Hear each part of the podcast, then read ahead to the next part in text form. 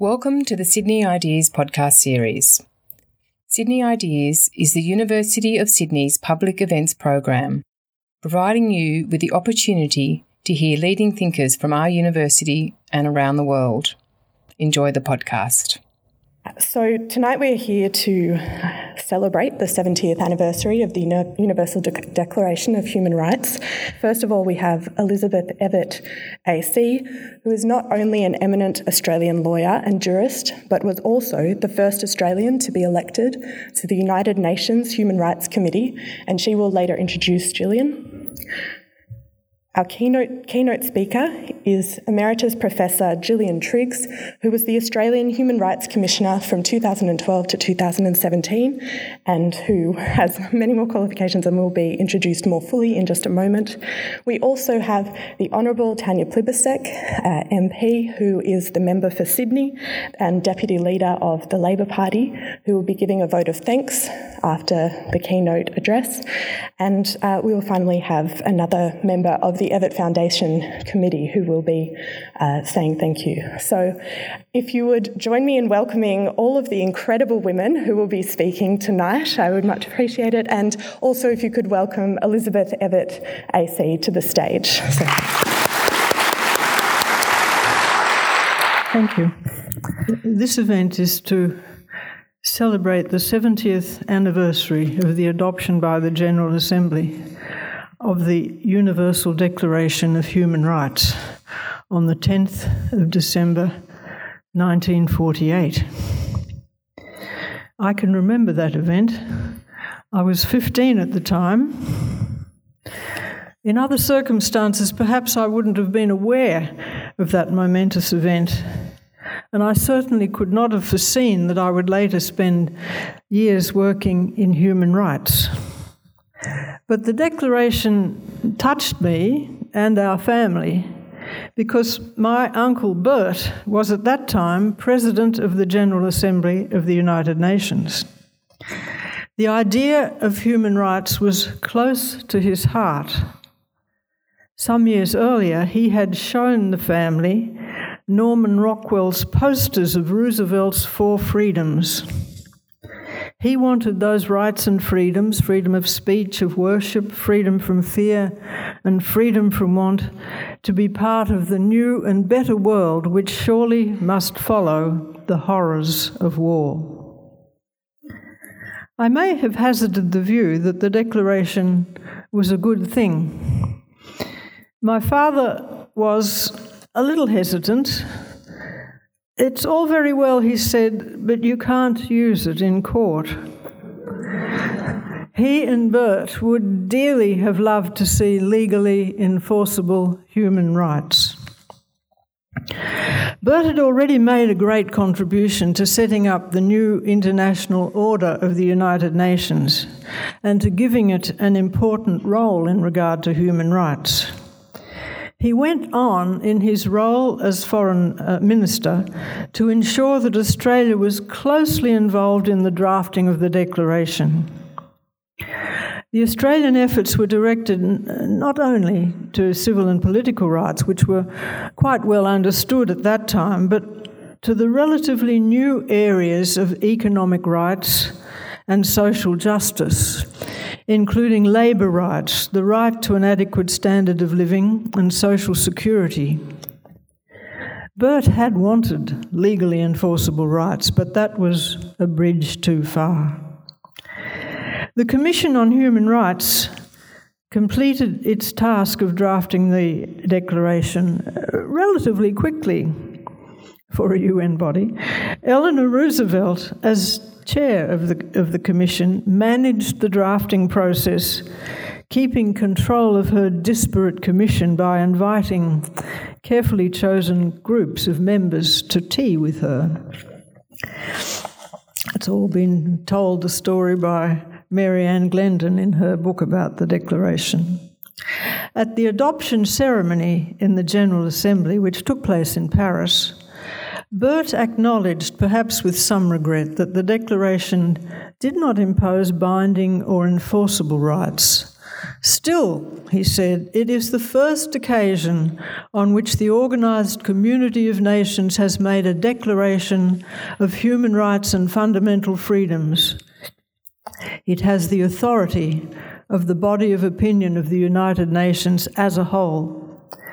He and others had worked hard to ensure that there were no negative votes, though eight states had abstained. Predictably, the six Soviet bloc countries, South Africa, and Saudi Arabia. But when voted on individually during the process, 23 of the 30 articles of the Declaration had been accepted by all members of the UN without dissent. That's important. Looking back, it's nothing less than miraculous that in a world which was rapidly descending into the tensions of the Cold War, there should have been a consensus, even if an uneasy one on a statement of universal human rights. Bert saw the Declaration as the first step in an evolutionary process, and in this he was right. Over the years that followed, the United Nations has created many human rights covenants and conventions. These flow from the principles of the Declaration, but they go further by creating legally binding obligations for the states which sign on to them. Bert didn't live to see Australia become a party to any of those instruments, but I have worked for a number of years as a member of the inter- independent monitoring body for two of the instruments the Convention on the Elimination of All Forms of Discrimination Against Women and the Covenant on Civil and Political Rights. The monitoring bodies for those instruments strive to persuade states to fulfill the legal obligations which they have freely undertaken. They have to use their powers of persuasion because although the obligations are legally binding in international law, there are no enforceability mechanisms. Although there is now an international criminal court and several regional human rights courts, there's no international UN sponsored International Human Rights Court. This leaves an important gap in the international enforceability of human rights. Too many states, including our own, have failed to live up to their undertakings. In December 1988, at the 40th anniversary of the Universal Declaration, I was invited to present Australia's statement to the General Assembly of the United Nations. This statement revived the proposal emanating from Bert, which Australia had made back in the 1940s when the Declaration was being drafted for the UN to set up an international court of human rights. This is an idea still waiting its time, and it, it won't go away. When you read the Universal Declaration of Human Rights, you will see that it describes a utopian world. A world where everyone has their basic needs for food, clothing, and shelter satisfied. Where everyone has access to education, employment, cultural life, social security, and health care.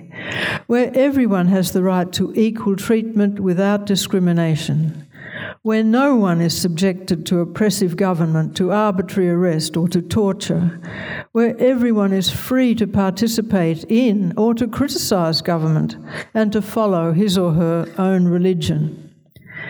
And it is not inappropriate to mention in today's climate that it provides everyone to have the right to a nationality and to seek and enjoy in other countries asylum from persecution. Bert, in speaking of the Declaration, emphasised two significant points. First, he stressed the universality of these rights for men, women, and children all over the world. Second, he emphasised that these rights also bring with them duties. He echoed the preamble in its call to every individual and every organ of society to strive to secure the universal and effective recognition and observance of the rights. That is the duty of all of us if we are to bring about a social and international order in which the rights and freedoms set forth in the Declaration can be fully realized. Now, the moment that we've been waiting for today, my pleasant duty to introduce to you Gillian Triggs. She is now the Vice Chancellor's Fellow of the University of Melbourne. She was President of the Australian Human Rights Commission from 2012 to 2017. She's had a career in international law in both in academia and in practice. She was a professor at the University of Melbourne Law School, director of the British Institute of International and Comparative Law, and dean of the Sydney University Law School. She's published on a range of international law issues. I'll always remember and admire her courage when she was subjected to personal attacks for doing no more than fulfilling her legal mandate as President of the Human Rights Commission by advising government that there were laws, policies, and practices which fell short of our human rights commitments, especially.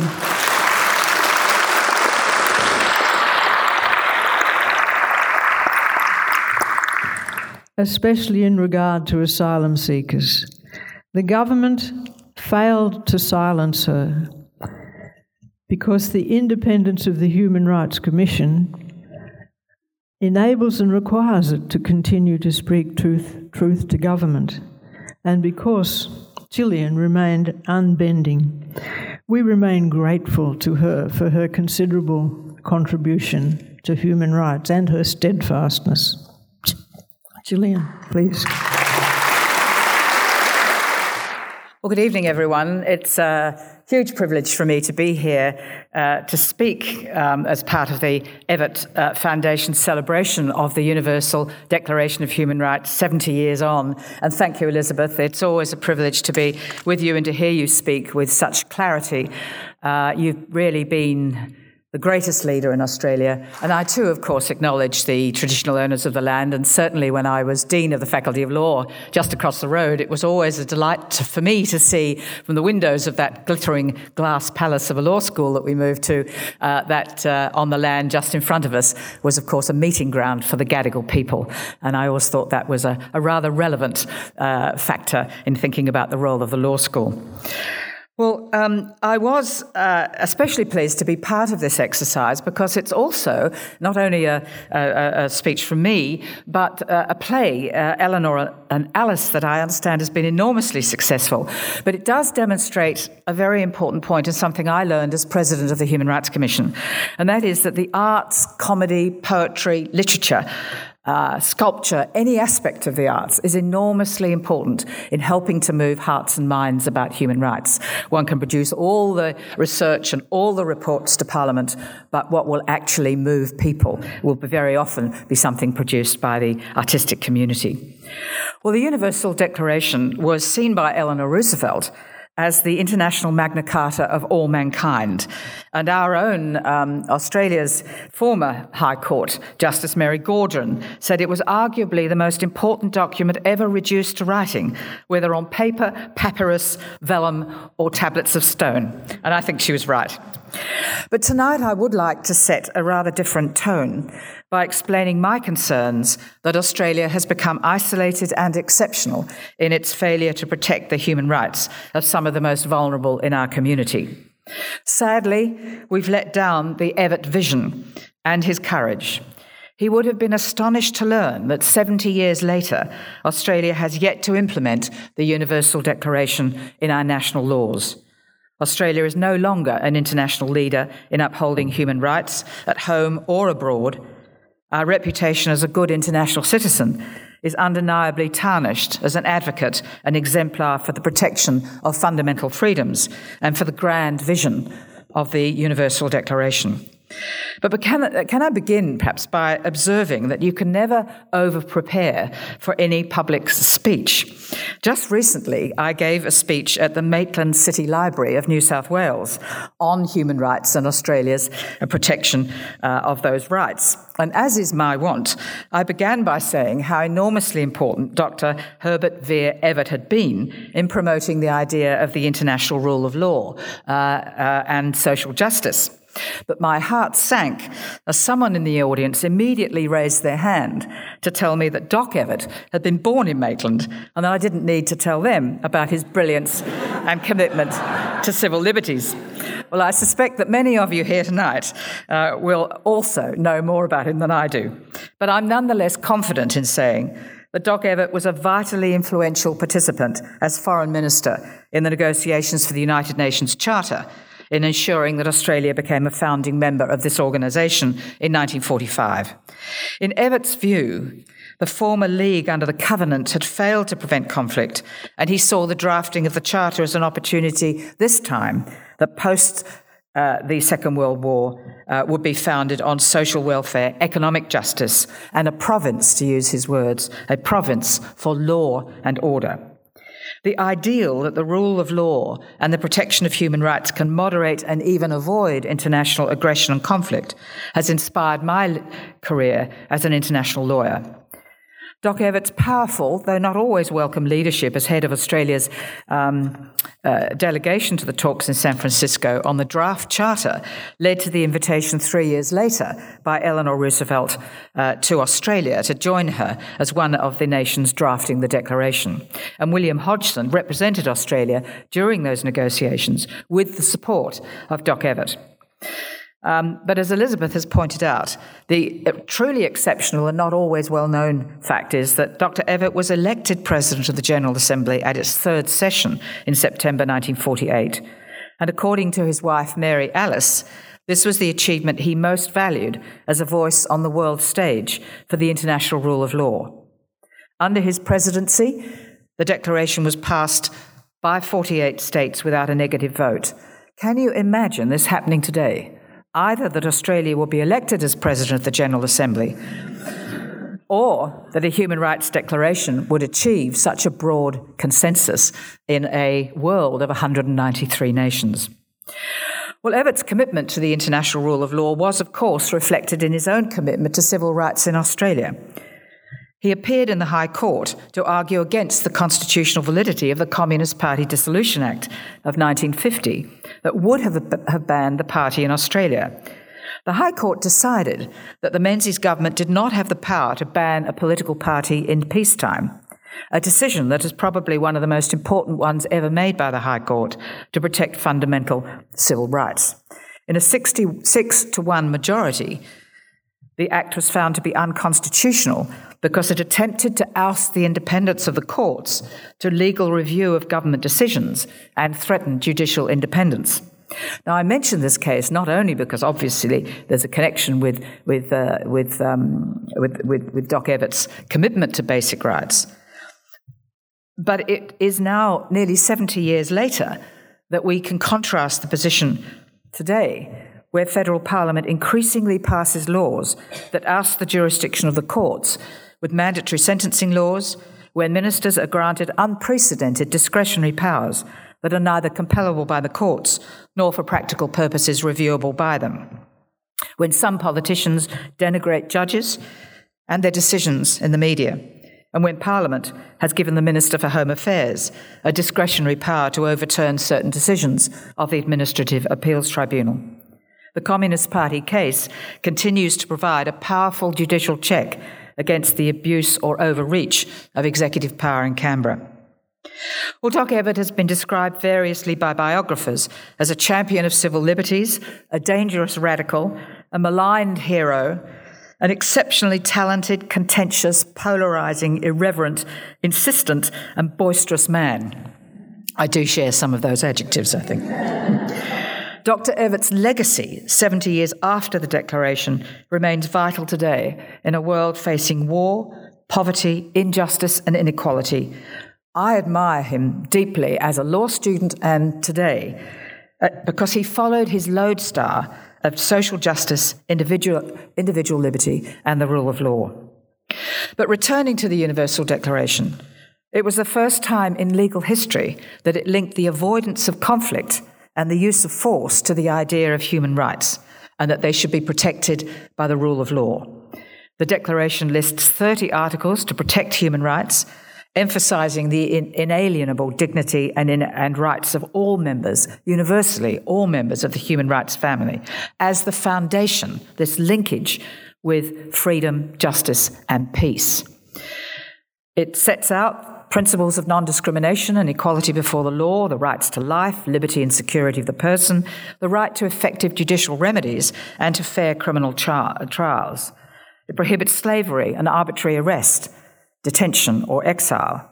And as Elizabeth has pointed out, that crucial uh, Article 14 everyone has the right to seek and enjoy in other countries asylum from persecution. And I can link that, of course, to this point, this, this, this problem that he so readily understood, and indeed those drafting the Charter and the Declaration after the Second World War understood that if you breach human rights, there's a very good chance you will lead to conflict and even war in the international environment. And a good example of that, of course, is the plight of the Rohingya people. They've been denied the right, the simple right to nationality in Myanmar for decades. It's no surprise that we now have one of the worst uh, human rights abuses in our region, where the United Nations says or reports that something like 800,000 Rohingya have fled uh, from Myanmar uh, across the border to Bangladesh, one of the poorest countries in the world, where they are receiving uh, some measure of, uh, of, uh, of, protection against the abuses that they have suffered at the hands of uh, many within the, within the Myanmar government. But also, the something that was really exciting, and, and we've perhaps forgotten it, is that the declaration was revolutionary in including social and economic rights, the standard of living adequate for the health and well-being of the family, including food, housing, and social services. Well, the Declaration did set out voluntary rather than legal principles. And I'm, I'm, i must admit, I was very, of course, uh, interested in the point that it was well recognized, as, as Elizabeth has said, well, very early on by Dr. Evatt. It's all very good, but I can't use it in court. That was my problem. In a sentence, that was my problem as president of the Australian Human Rights Commission. I couldn't go to the government and I couldn't go through our lawyers to the courts to enforce those fundamental provisions. And that is something I would like to talk to you about tonight. The Declaration was nonetheless the founding inspiration for the suite of binding treaty obligations the International Covenant on Civil and Political Rights, the International Covenant on Economic, Social, and Cultural Rights, the Convention on the Rights of the Child, the Convention Against Torture, the Convention on the uh, Elimination of Discrimination Against Women, the Race Discrimination Act, and many others. I do agree with other uh, legal scholars that the Declaration now reflects customary law and is binding on all countries. The key point, however, not, is not that technical international legal point. The key point is that the Declaration was the scaffolding for contemporary human rights law throughout the world. Indeed, I often found in my work at the Australian Human Rights Commission that it was a lot clearer for me to refer to the relatively simple language of the Universal Declaration rather than the more technical treaties. No one would listen to me if I referred to Article 9 of the International Covenant on Civil and Political Rights uh, that, that uh, prohibits the arbitrary detention without charge or trial um, which of course was fundamental to our work on the executive administrative detention of asylum seekers and now increasingly of those who've lost visa rights or lost citizenship. It's true, however, to say that since those heady days of drafting the Charter and Universal Declaration, Australia has been a supporter and a contributor to human rights treaty negotiations and has ratified almost all the major human rights instruments. For many decades, we have, we've had a deserved re- reputation as a good international citizen. It's also true that for the most part, most people, most of the time in Australia, have had their human rights respected in this country. But that is until that remarkable year of 2001, the year of the Children Overboard misstatement by the Howard government, subsequently found by the Senate uh, to have no evidence whatever to support it.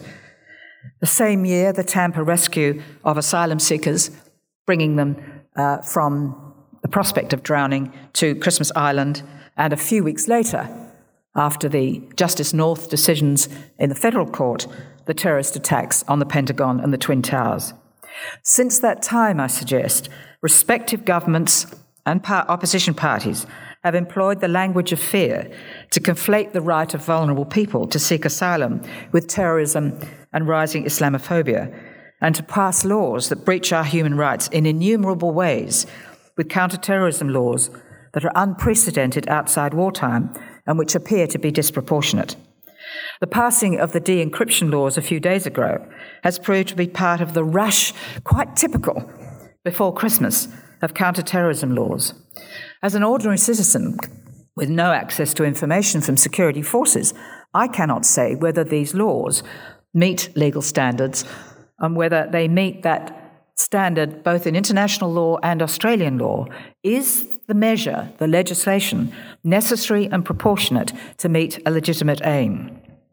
I can't answer that question, but I am concerned that laws so obviously interfering with the rights and many rights of all Australians should be passed for political or opportunistic reasons without evidence, but appear to be based on fear and to cover, and that all covering phrase, these are dangerous times. When our former Prime Minister, Mr. Turnbull, was asked about national security laws and the need for yet more counterterrorism laws, he didn't produce any evidence, he didn't engage in analysis or discussion. He simply said, These are dangerous times. I find it more than curious that dangerous times do not seem to include the fact that since January this year, 75 women and 20 children have been killed in domestic violence, while very few have tragically died as a result of a terrorist act in Australia. If, as the government argues, the strong laws and the billions in funding have indeed prevented terrorist attacks, perhaps we could apply, apply the same logic to support women and their families to reduce this appalling rate of deaths as a consequence of domestic violence. Well, it is uh, sadly true that over the last 10, 15 years, Australia has regressed in its commitment to human rights and has been repeatedly condemned by responsible treaty bodies within the United Nations system. Just recently, the Human Rights Committee released its recommendations from its review of Australia's compliance with key provisions of the International Covenant uh, on Civil and Political Rights. We were criticised for failures in key areas the treatment of refugees, indigenous rights, and the inadequate protection of human rights, in, particularly, in particular, the lack of a National Human Rights Act. Australia was excoriated for its chronic non compliance with the committee's re- recommendations over many years, drawing particular condemnation over the mandatory detention of children and the same sex marriage survey. The committee said it was unacceptable for Australia to routinely reject the committee's views, to self judge international human rights treaties, telling Australia it could not pick and choose which laws it sought to follow and which laws it wanted to uphold. It's one of those great paradoxes of, of history that the recently appointed High Commissioner for Human Rights, Michelle Bachelet, uh, should uh, have recently strongly criticised Australia's human rights record. But the interesting thing is that she came to Australia after the Pinochet years in Chile and received refugee status with her family and lived in Australia for a number of years before she returned to Chile and to the international uh, legal environment. She is now, as I said, the Human Rights Commissioner, uh, and it's with some, of course, uh, poignancy and sadness that she is now saying that um, Australia uh, should, uh, uh, that its current offshore processing centres are an affront to the protection of human rights. She's also drawn attention to the global compact drafted through negotiations in the United Nations to deal with the mass movement of 65 million displaced persons and refugees around the world. She's particularly drawn attention to the fact that Australia uh, will not join that global compact. Um, I've had a little bit of personal experience with this with this world because, as president of the Human Rights Commission, I had the opportunity to make a present, uh, presentation to the Human Rights Council uh, for uh, two minutes was the amount of time I was given. Uh, you can say a lot in two minutes.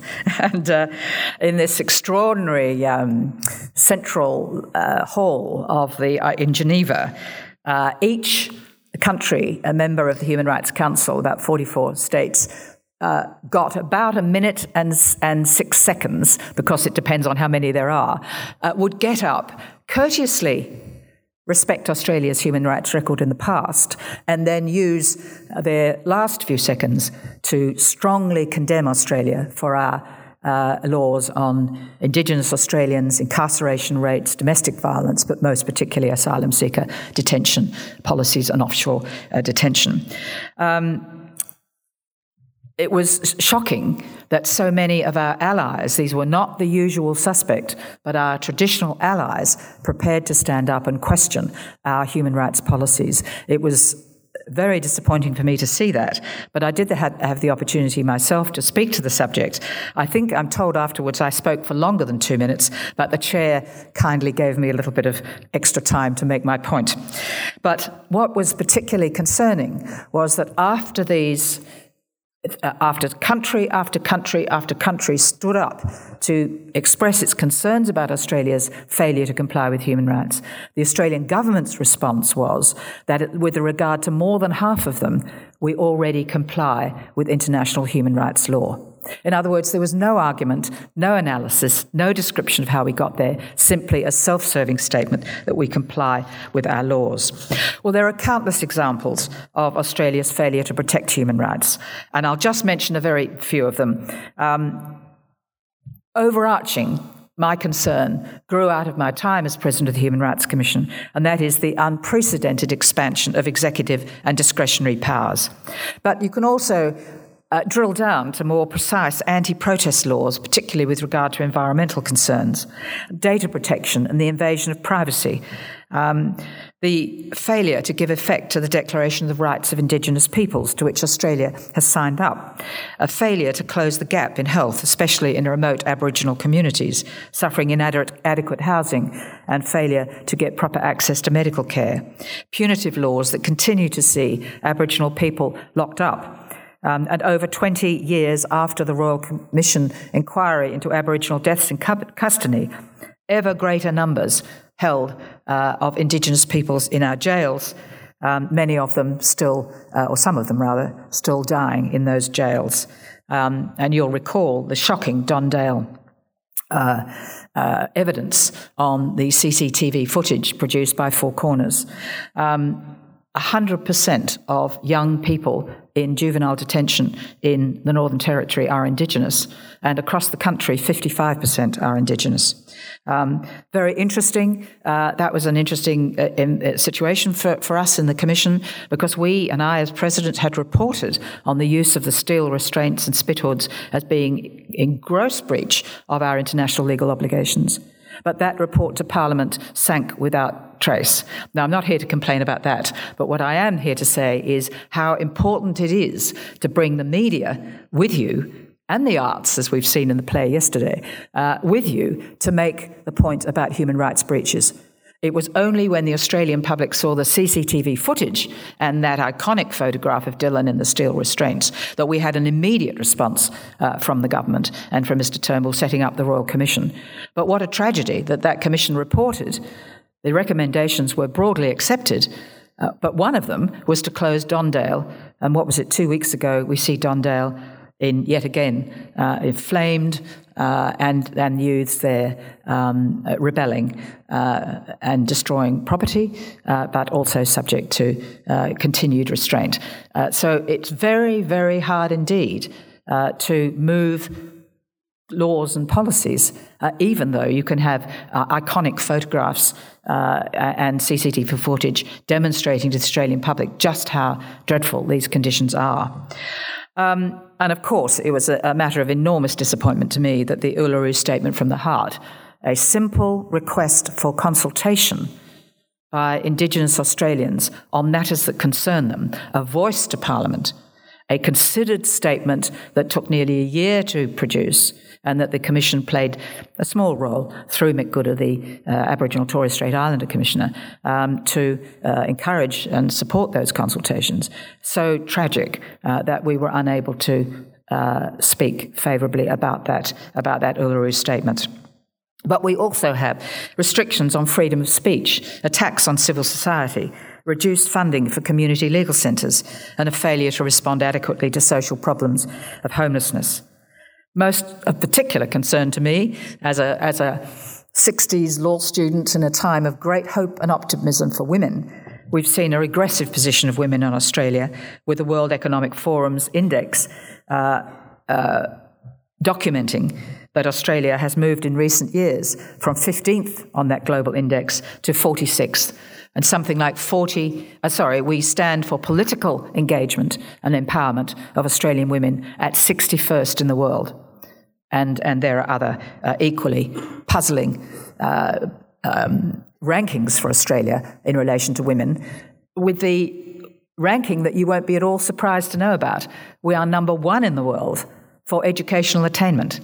And that is the surprise for me because in the 60s, when I did my law degree, I really believed that access to education, which I had with no university fees, that access to education would unlock the key for women and give us that political and economic empowerment that we must have.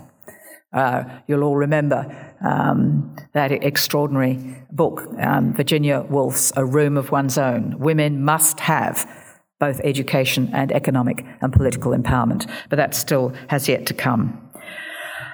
Um, there are many other examples, but my key question for this evening is how did it come to this? Why is Australia so isolated from its Western legal roots and so exceptional in its failure to protect common law freedoms and rights?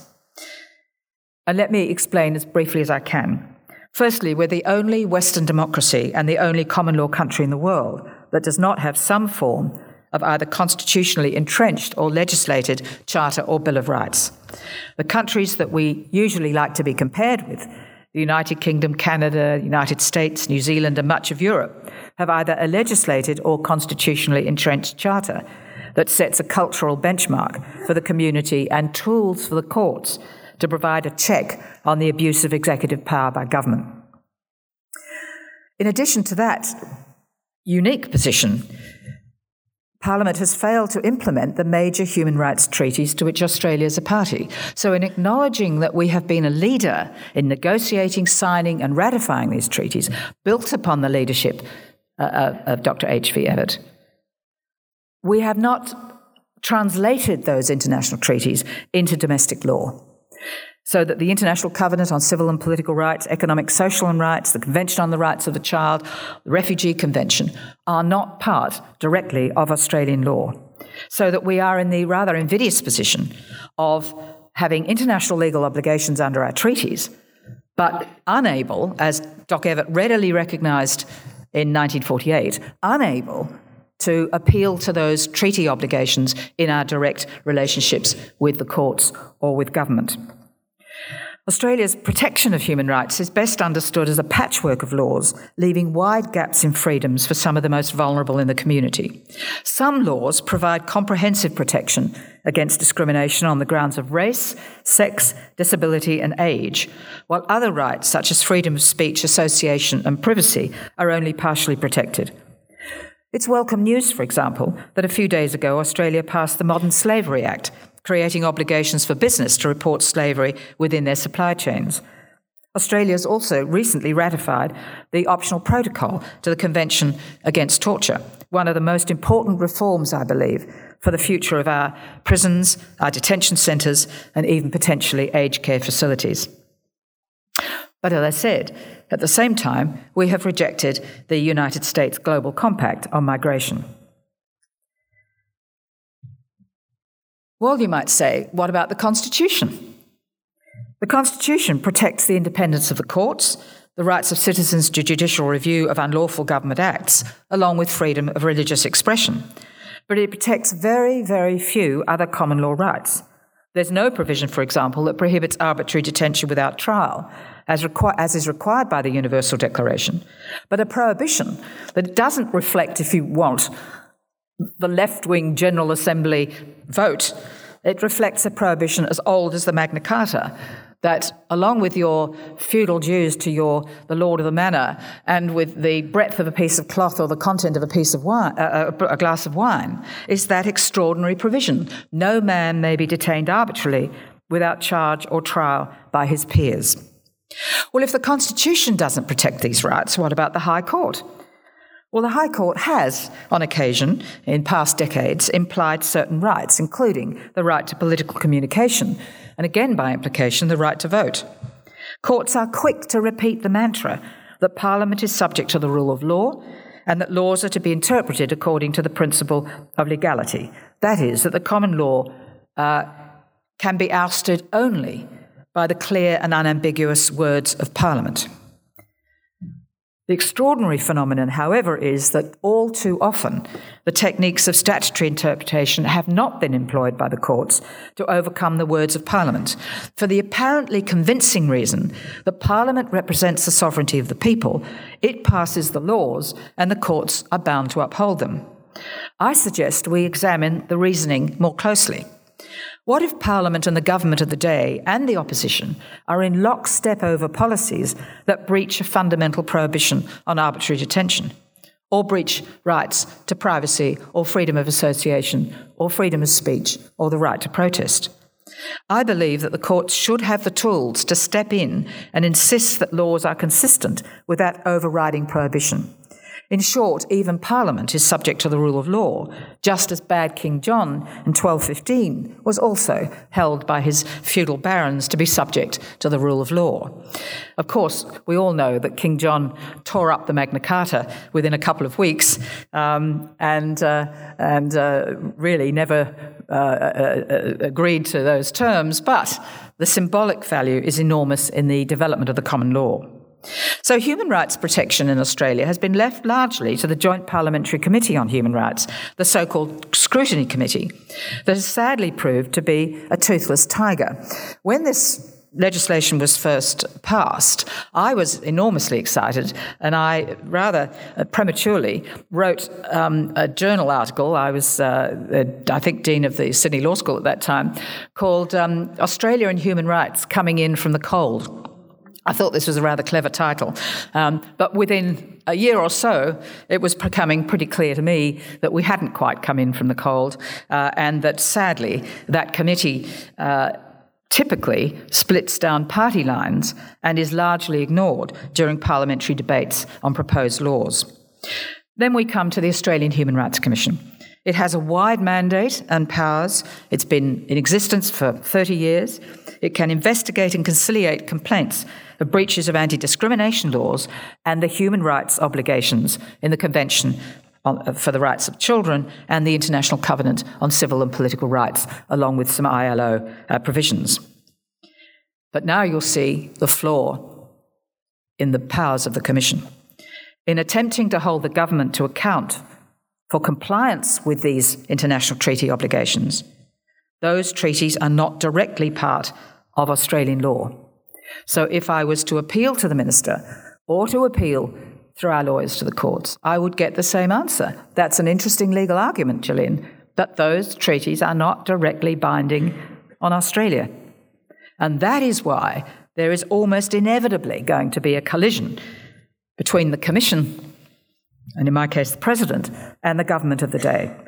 And you might recall that the Bringing Them Home report by uh, Sir Ronald Wilson, a former High Court judge and president of the Human Rights Commission, now known as the Stolen Generation report, the most referenced report ever from the Commission, he too attracted very considerable opprobrium for concluding uh, that the stolen generation um, constituted a form of genocide a quite courageous and strong view of a man known to be a conservative and black letter lawyer.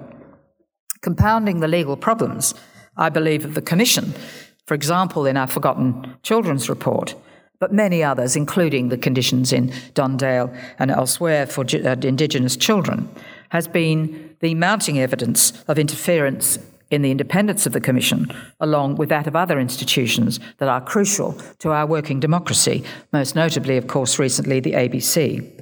So, in summary, we have no federal Charter of Rights, Most human rights treaties have not been transformed into domestic law. The Constitution fails adequately to protect many fundamental freedoms. And sadly, our courts, especially a very conservative High Court, has failed to challenge Parliament's laws that egregiously breach our common law freedoms and rights. Well, what is to be done about this? Firstly, we must always come back to education, the importance of education in our schools and our universities.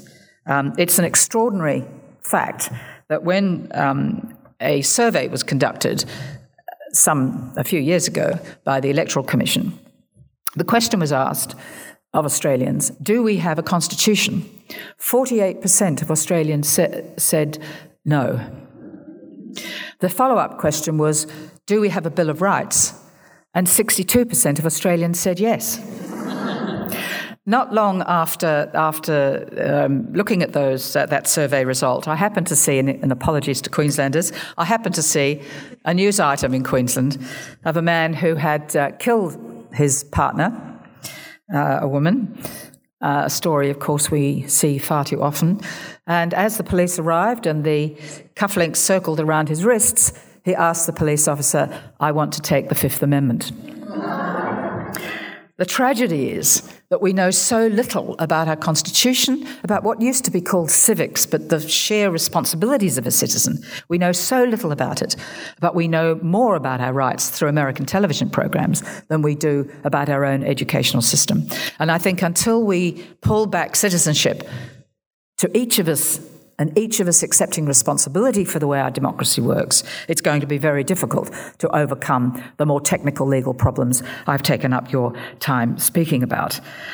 Um, I also am now very sure that leadership at all levels of our society, but most particularly political leadership, is absolutely crucial. If we do not have leadership that respects individual dignity and the rule of law, then that failure to respect and to diminish those rights simply moves through the community and licenses too many people. And the calls by um, many uh, in the uh, coalition government for the abolition of the Australian Human Rights Commission, for example, um, is very, very worrying indeed, because it, what, what, it does is to suggest that somehow human rights are, are something that Australia can ignore uh, and that we no longer are part of that global movement, leading, of course, to the isolation legally that I'm so concerned about. Um, but above all, I, as a lawyer, have landed uh, on the, the, the view now that we need an Australian Charter of Rights to protect our human rights at the international level. I believe it would help to give the judges the tools to challenge government legislation and measures and practices. Um, it will provide a safety net and to ensure that government complies with the rules that it's promised to comply with under international law. Perhaps more importantly, it could help to build a culture of language about human rights to respect the values that we all care about. There are different models. And may I be very clear in saying I am not promoting at the moment a, an entrenched Charter of Rights into our Constitution. Certainly, the United States, South Africa, and Canada have such an entrenched charter. And many years ago, I would have supported an entrenched Bill of Rights in Australia. But I um, have become much more pragmatic.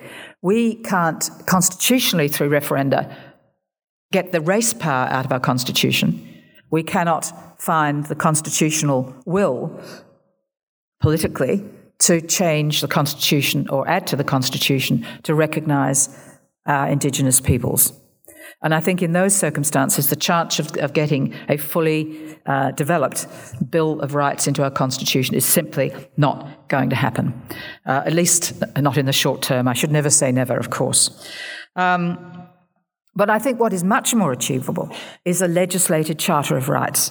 I think it's also consistent with what I think is, is a very Australian um, commitment to parliamentary democracy.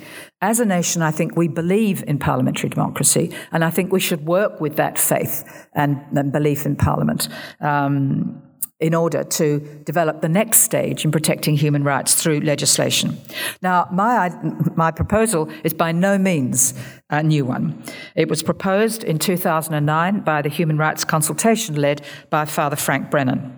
Over 80% of the submissions um, to that uh, commission, to that consultation process, supported some form of legislated Australian Human Rights Act. Um, sadly, the Rudd Labor government at that time failed to introduce a charter, balking, I think, at the political hurdles at that time. It may very well be, um, curiously, that leadership comes from the states and territories.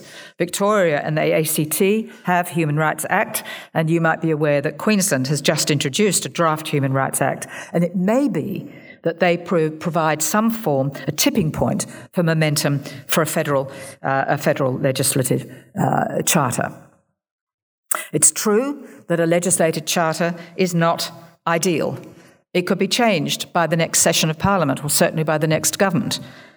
But the reality is that no country that's ever introduced a legislated Charter of Rights has ever repealed it. They may amend it, as you would expect, but no government has ever repealed that charter. Uh, so I think that's, that's uh, of course, a charter, a legislative one, is not as strong as one would want it to be, uh, but nonetheless, I think it would build a foundation for building trust in the Australian community um, and uh, to create trust in what's called the dialogue model. That is, uh, that an individual could ask a court to issue a declaration that a proposed or existing law is not consistent with Charter freedoms. The court would not have the power to, um, to consider the law vitiated or, or invalid, but it would send it back to Parliament to decide what action to take thereby ensuring the continued sovereignty of our elected representatives to Parliament. And I think that fits the model that we feel more comfortable with. The courts aren't making law in that sense, um, but, uh, but are referring the matter back to Parliament. Uh, more important, really, than the courts and the impact on Parliament is that if you have the language of human rights uh, as part of our federal laws, it will ensure at the lower levels of government, government departments, administrators, the federal police, Medicare, and Centrelink must consider human rights before they act or change their laws and regulations. In other words, it can be done at a very quiet uh, uh, level where questions such as what are the legitimate aims of this law? Is it necessary and proportionate? Are there other ways, less restrictive ways of human rights to achieve the goal? But let me briefly, if I may, give you uh, a very quick illustration of what I mean. You may be aware uh, that um, a couple of years ago, the Papua New Guinea Supreme Court was asked to consider the validity as a matter of constitutional law in Papua New Guinea of the holding of, at that time, something like 800 men on uh, Manus Island.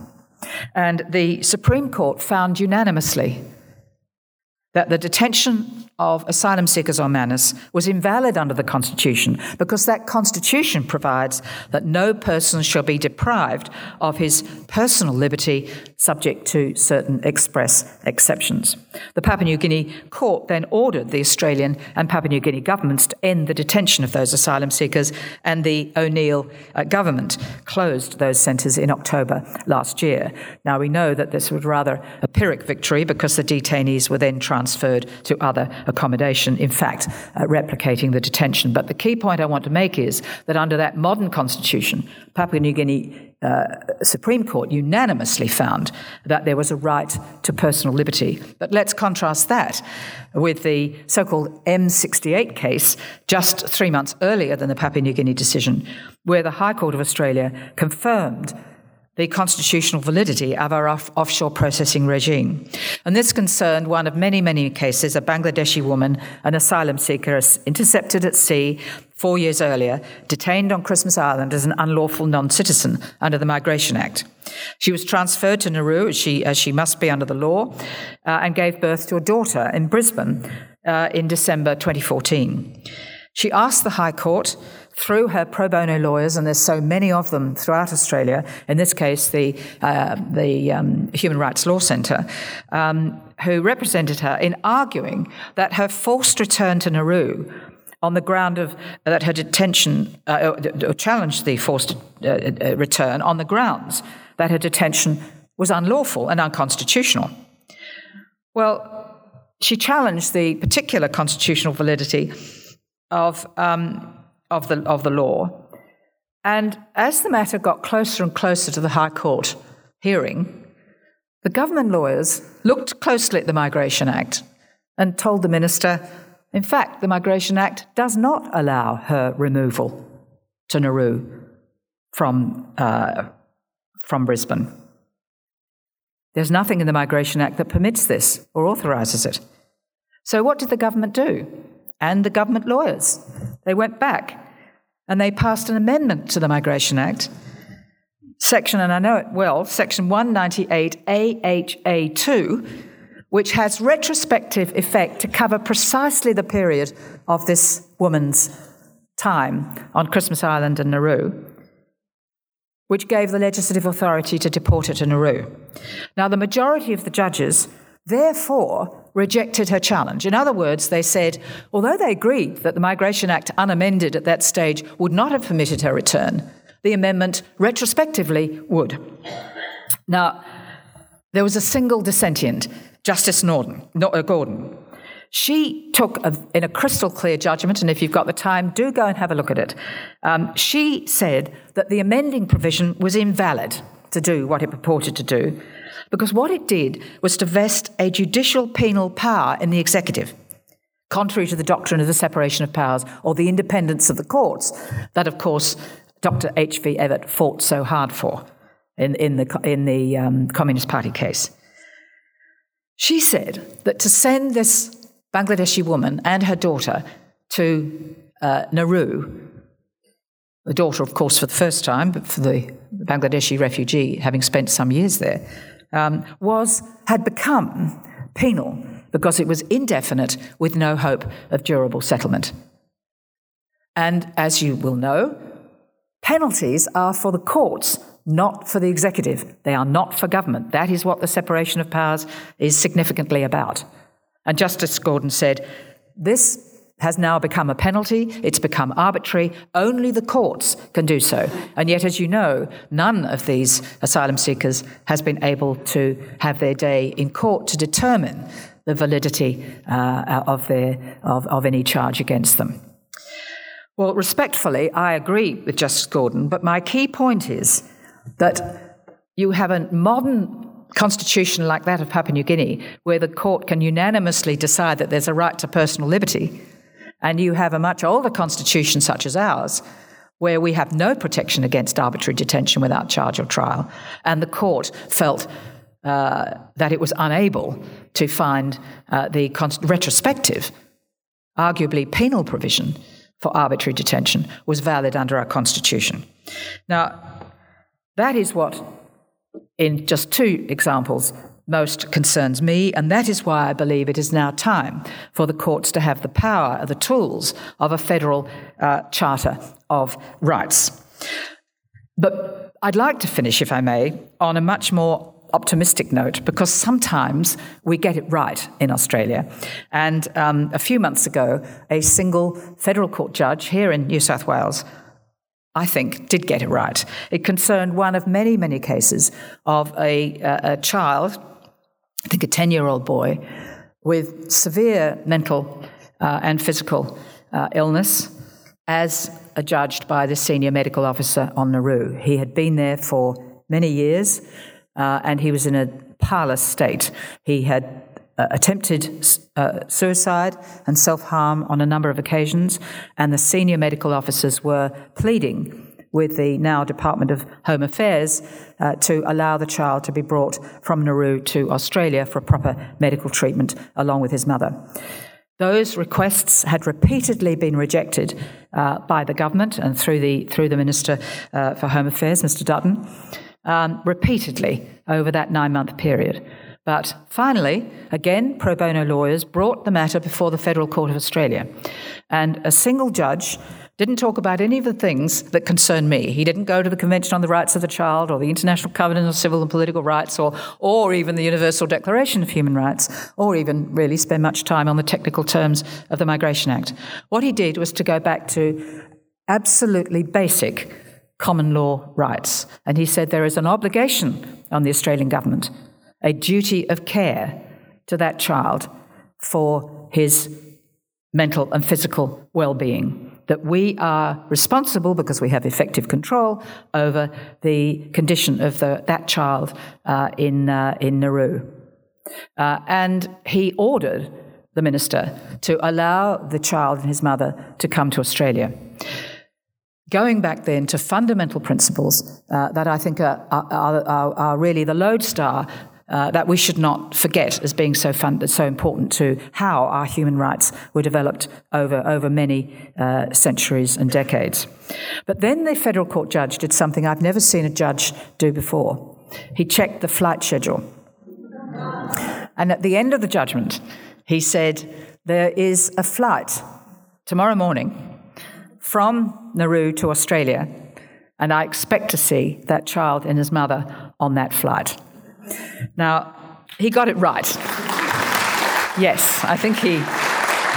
I won't mention his name because I don't think judges like being referred to too specifically. Um, but I think other judges have also uh, looked at this principle. But I, what I'm saying is we have the laws, the capacity in the common law, the values that underpin our principle of legality. And I think we need greater courage to stand up for those principles. Um, I think that we've waited far too long for a human rights charter. We need to revisit the recommendations uh, earlier of the Brennan consultations for a Human Rights Act that reflect the fundamental provisions of the Universal Declaration as an integral part of our democracy, providing a check against executive powers. The Universal Declaration remains as vivid and as relevant today as it was in those post war years.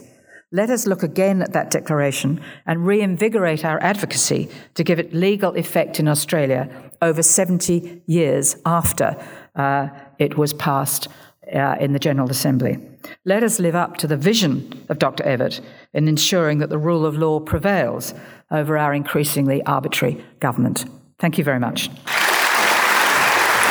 Thank you. Well, thank you so much. Uh, today we celebrated the 26th anniversary of Paul Keating's Redfern speech. So it's a very, tomorrow is in fact the, the actual anniversary. We were to celebrate 25 years last year, but um, we lost uh, Mr. Bellear last year, so we postponed for sorry business. But um, it is a particularly significant day for the people of Redfern uh, and the Gadigal people of the Eora Nation for that reason. I want to uh, thank the Evatt Foundation for bringing us all together this evening. Thank you very much, Clara, for your words earlier. Uh, Clara Edwards is the Secretary of the Evatt Foundation. We also have the President, Chris Sheil, here this evening. Where are you, Chris? Give us a wave. You can go and you can go and find uh, Chris later on to have a talk to him, and Bruce Childs. Uh, I'd like to acknowledge him as well. Bruce has been uh, the driving force of the Evatt Foundation for many, many years as well.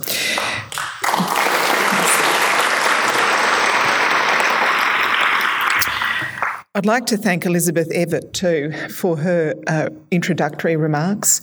If I were to go through all of the firsts uh, that Elizabeth Elizabeth Evatt has to her credit, we'd be here all evening. The first Australian on the UN Human Rights Committee is but one of them, and it is really truly an honour to have you here tonight, Elizabeth. I heard her talking about um, her uncle on the radio during the week, and uh, as one of the callers rang in afterwards and said, "Imagine the Evatt family." Christmases. They would have been pretty interesting, wouldn't they? um, I think one of the most significant things that we know about Doc Evatt was that he was the one at the United Nations who was saying that every country must have an equal voice, that the United Nations should not be dominated by the largest countries or the most militarily powerful countries. Uh, and that, um, that I hope. Uh, was truly an Australian intervention that made such a difference to the United Nations. Um, it has its frustrations, certainly it does, but imagine a United Nations that didn't have an equal voice for every country. So, we've heard from two amazing women tonight, and I think um, on this 70th anniversary of the Declaration of Human Rights, it's important to remember the role that women have played in advancing human rights in this country and internationally. Of course, um, Gillian Triggs pretty much copped it from George Brandis right through this period uh, at the Human Rights Commission and from others, Peter Dutton and others. Um, but she was in very good company. You think about Eleanor Roosevelt's uh, role uh, in the drafting of the Declaration. Our own Jessie Street, of whom we are so very proud.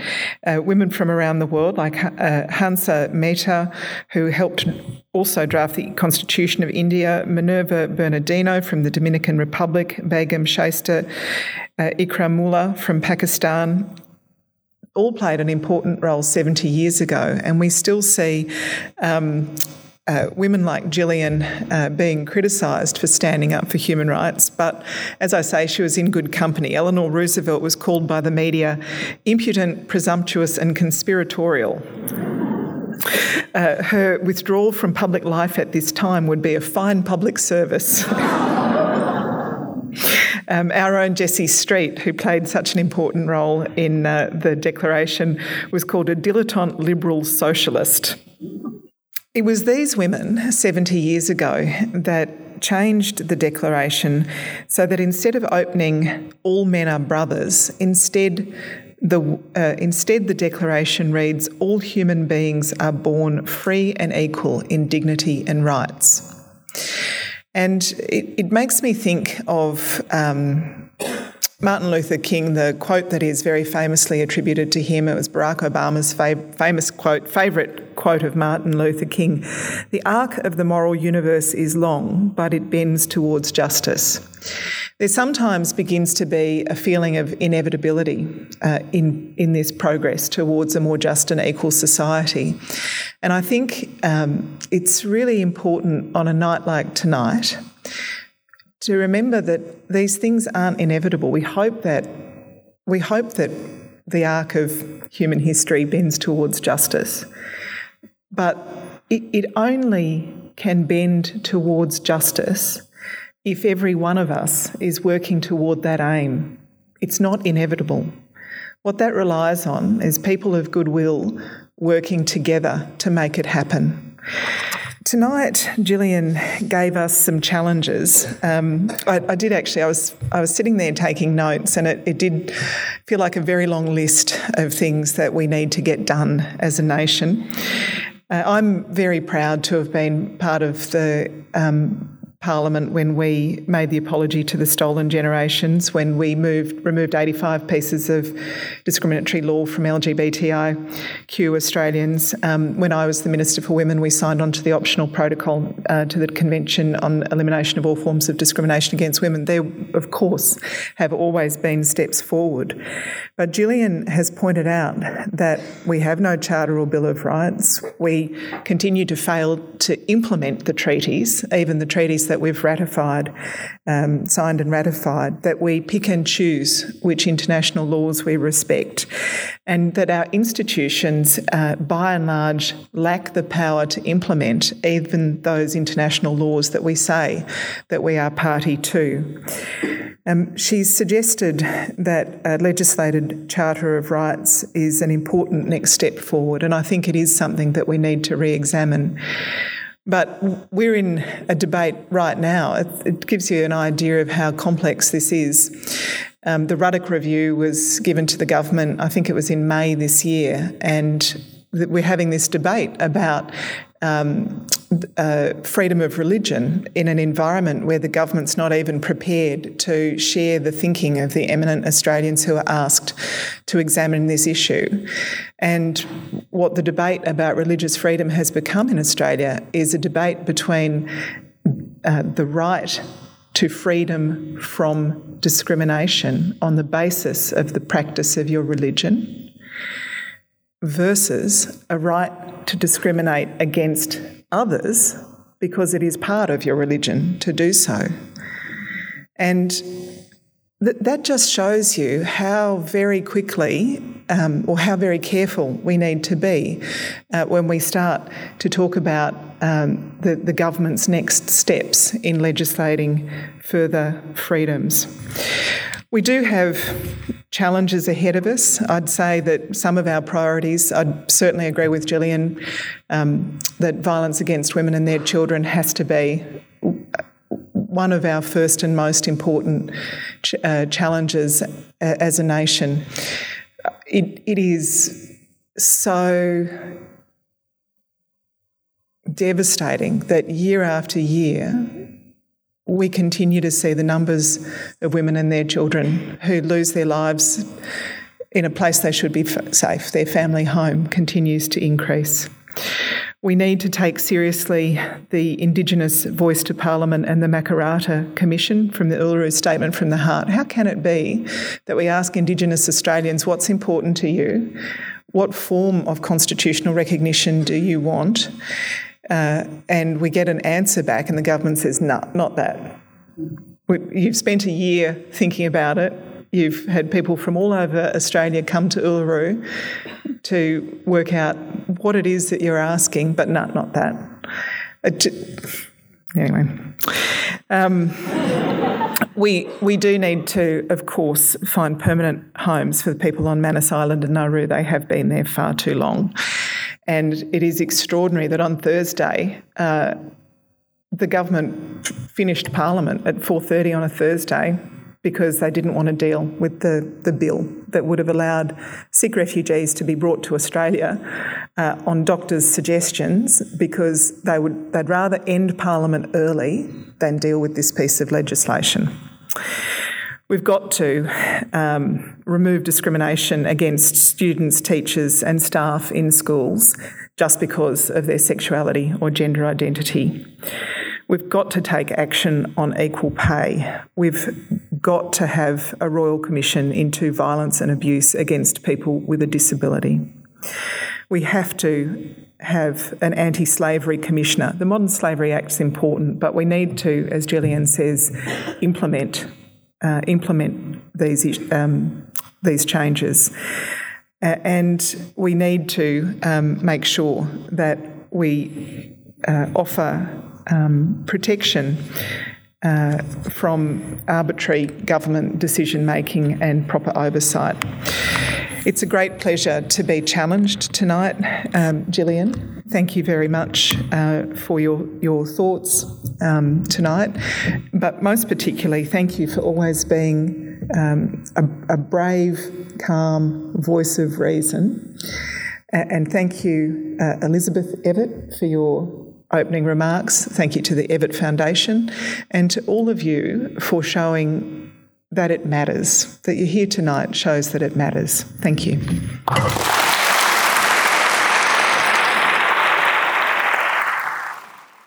Good evening. I'm Danny Celermajer, and I'm the University of Sydney's representative on the executive of the Evatt Foundation Board. So, tonight has brought to fruition the University of Sydney and the Evatt Foundation's dreaming and scheming over the last year about how we could vividly uh, honour the 70th anniversary of the Universal Declaration of Human Rights. And as our speakers have so poignantly made evident, honouring doesn't mean idolising. It means returning to the kernel of the aspiration to the envisaged possibility of a world where humans could flourish irrespective of their identity or the accident of their location. Honouring means testing ourselves against this aspiration, and it means committing to it as if for the first time and throwing it out in front of us again as a future worth living for. On behalf of the Evatt Foundation and the University of Sydney, I want to deeply thank and acknowledge the women who have graced this stage tonight Marcia Ella Duncan, Elizabeth Evatt, Gillian Triggs, and Tanya Plibersek. Thank you.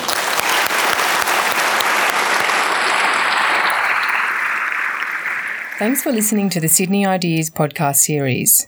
For more information about our upcoming events or to listen to more podcasts, head to sydney.edu.au forward slash Sydney underscore ideas.